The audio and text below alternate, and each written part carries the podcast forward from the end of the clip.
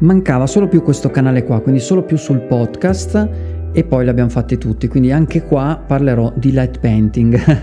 Perché? Eh, perché un po' è diventato, no, non mi piace dire che è diventato una moda, però comunque una cosa che è stata sdoganata no? molto velocemente, soprattutto in questo ultimo periodo, diciamo da marzo scorso a oggi, quindi è quasi un anno il, periodo, il primo periodo di pandemia, quando c'è stato il lockdown completo, dove tutti i giorni, a tutte le ore, c'era una diretta di qualsiasi canale su Facebook, su YouTube, su, su, Instagram, anch'io non mi sono tirato indietro, anch'io facevo queste dirette, queste dirette sono diventate poi oh, una sorta di format perché poi le ho continuate in maniera più eh, diciamo eh, regolare sul canale di YouTube, eh, piacciono tutt'oggi, quindi sto andando avanti su, mm, parlando dei miei backstage di still life e soprattutto di still life con cose semplici, quindi con cose che abbiamo in casa, non per dire che lo still life è semplice, quindi ah, parlando anche un po' ai puristi della fotografia di still life che dicono no, non, non, si può insegnare questo tipo di fotografia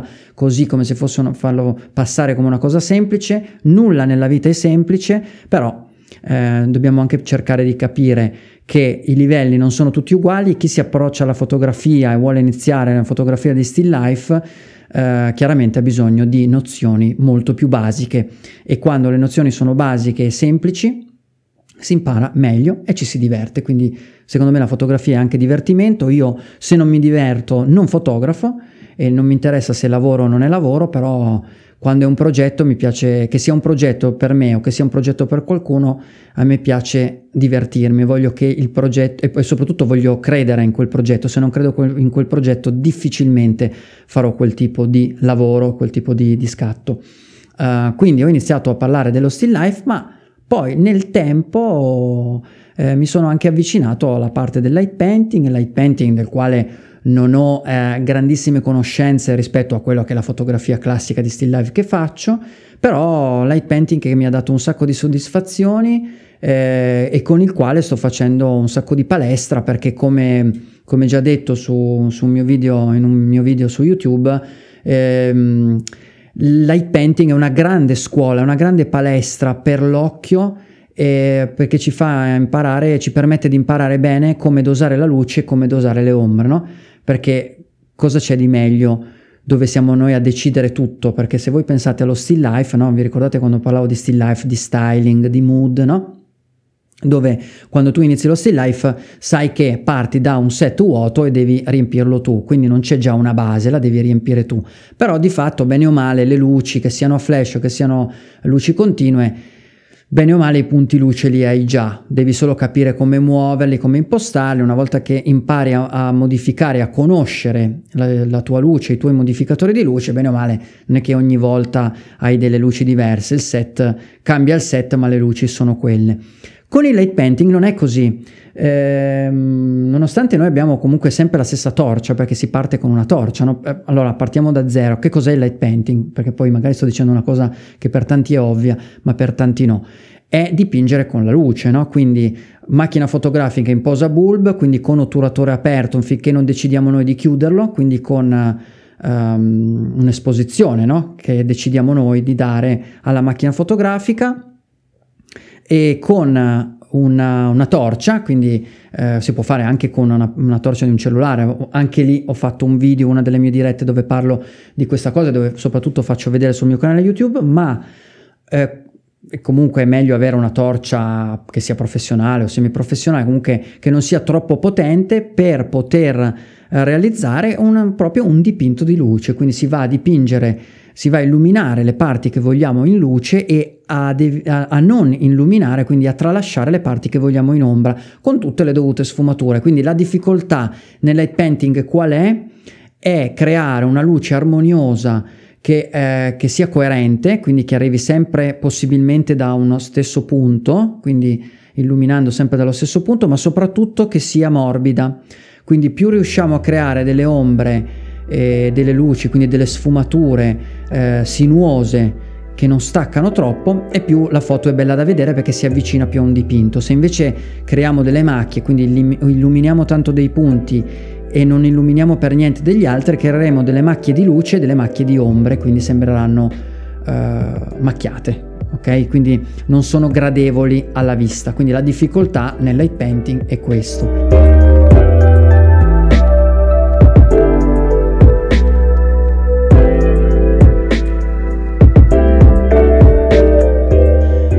Un'altra difficoltà nel light painting è lo styling, perché? Perché il light painting avendo un,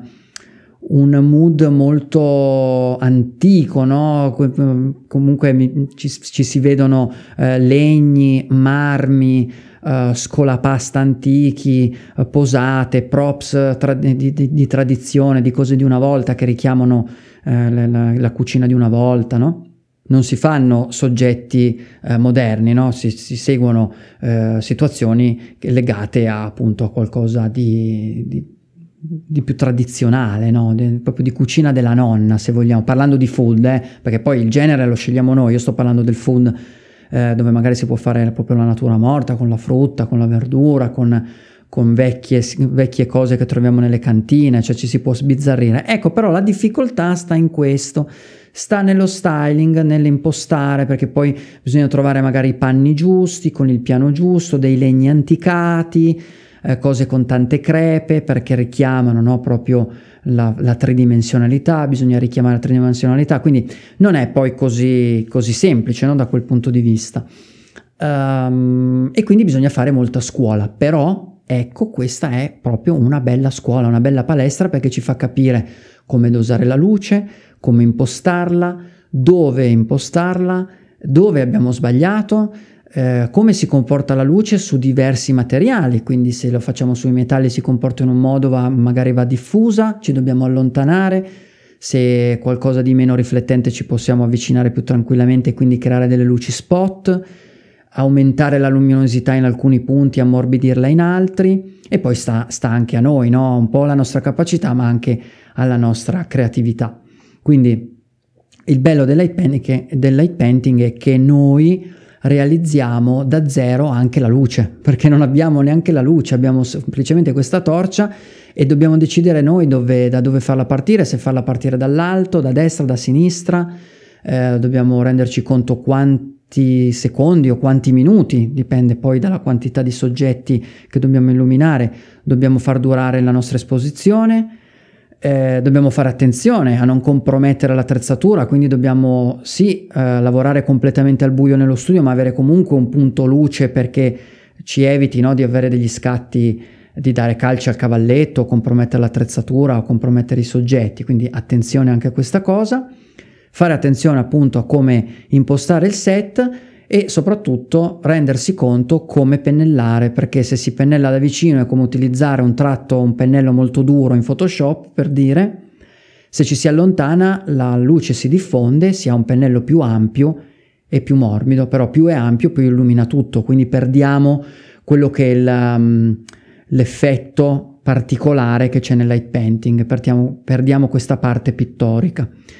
E quindi eh, non c'è una regola perché comunque ci sono tante regole da seguire, però ognuno poi segue la sua, perché poi un light painting non sarà mai uguale all'altro, una foto sarà sempre diversa dall'altra e il bello è proprio questo. E il bello è anche poi selezionare l'immagine giusta, magari si fanno 10 foto diverse con lo stesso soggetto e non si sa quale scegliere, perché magari una è un po' più netta, l'altra un po' più morbida in una si vede meglio un, un, soggetto, nell'altro l'altro e quindi si impara, no? si impara a dosare la luce, a capire come muoversi, a come si comporta e quando dovremo fotografare magari in luce continua, eh, quindi senza light painting, avremo già le idee più chiare perché ci renderemo conto dove vogliamo far andare a finire l'ombra, ci renderemo conto che l'ombra la, fa la tridimensionalità perché è una contrapposizione della luce, no? quindi è, è giusto no? che, che ci sia e tanti illuminano tutto e appiattiscono l'immagine, no, no, no, no, e continua a dire no, le ombre sono importanti quanto le luci, non di più, eh, perché poi sento anche questa, che l'ombra è più importante della luce, no, sono 50 e 50, l'ombra ha la stessa importanza della luce e viceversa, quindi dovete cercare di dosare in maniera sinuosa le luci e le ombre in tutto il fotogramma. Quando arriverete a fare questo otterrete delle belle immagini, chiaramente se avete curato lo styling, i soggetti giusti e quant'altro, quindi attenzione, la messa a fuoco, la qualità, ecco anche la messa a fuoco è molto importante perché poi voi lavorate al buio, quindi dovete mettere a fuoco prima con svariati metodi, accendendo una, una luce pilota per esempio, poi tenendola spenta e quindi lavorare in quel senso lì. Quindi attenzione anche a questa cosa. Eh, abbiamo parlato anche un po' della, della parte tecnica e la parte creativa non mi viene da... Ehm, in realtà non mi vengono da dare dei consigli sulla parte creativa perché la parte creativa è vostra, siete voi che dovete decidere. Come vi dico sempre, andate a farvi un giro su Pinterest, eh, che è il, il posto dove vado io di solito, ed è fantastico per guardare ehm, magari per prendere spunto per qualche idea e farla vostra, quindi come dico sempre non copiate, ma prendete spunto, è, è un ottimo bacino per, eh, su, in cui andare ad attingere. Proprio di Pinterest parleremo nella nostra ultima puntata. Sì, ragazzi, ultima puntata perché con la prossima puntata mi prenderò una pausa dai podcast perché purtroppo non riesco più a seguire tutti i canali. Uh, sto lavorando molto sul canale YouTube eh, sto investendo tanto sia come attrezzatura che come tempo sulla mia produzione video per quanto riguarda i video che faccio due volte a settimana. In più ho il mio lavoro di fotografia legato al mio lavoro di tutti i giorni e non riesco più a seguire anche i podcast, eh, perlomeno non per adesso, quindi preferisco dare sempre una qualità al, ma- al mio massimo e in questo caso non riuscirei a farlo e, ehm, e, quindi preferisco fare l'ultima puntata la prossima settimana dove chiudiamo la seconda stagione, perché comunque siamo già arrivati alla fine della seconda stagione. Io mi prenderò una pausa per quanto riguarda i podcast, ma poi ne parleremo nuovamente nell'ultima puntata con i saluti e poi eh, tanto mi troverete in qualsiasi altro canale.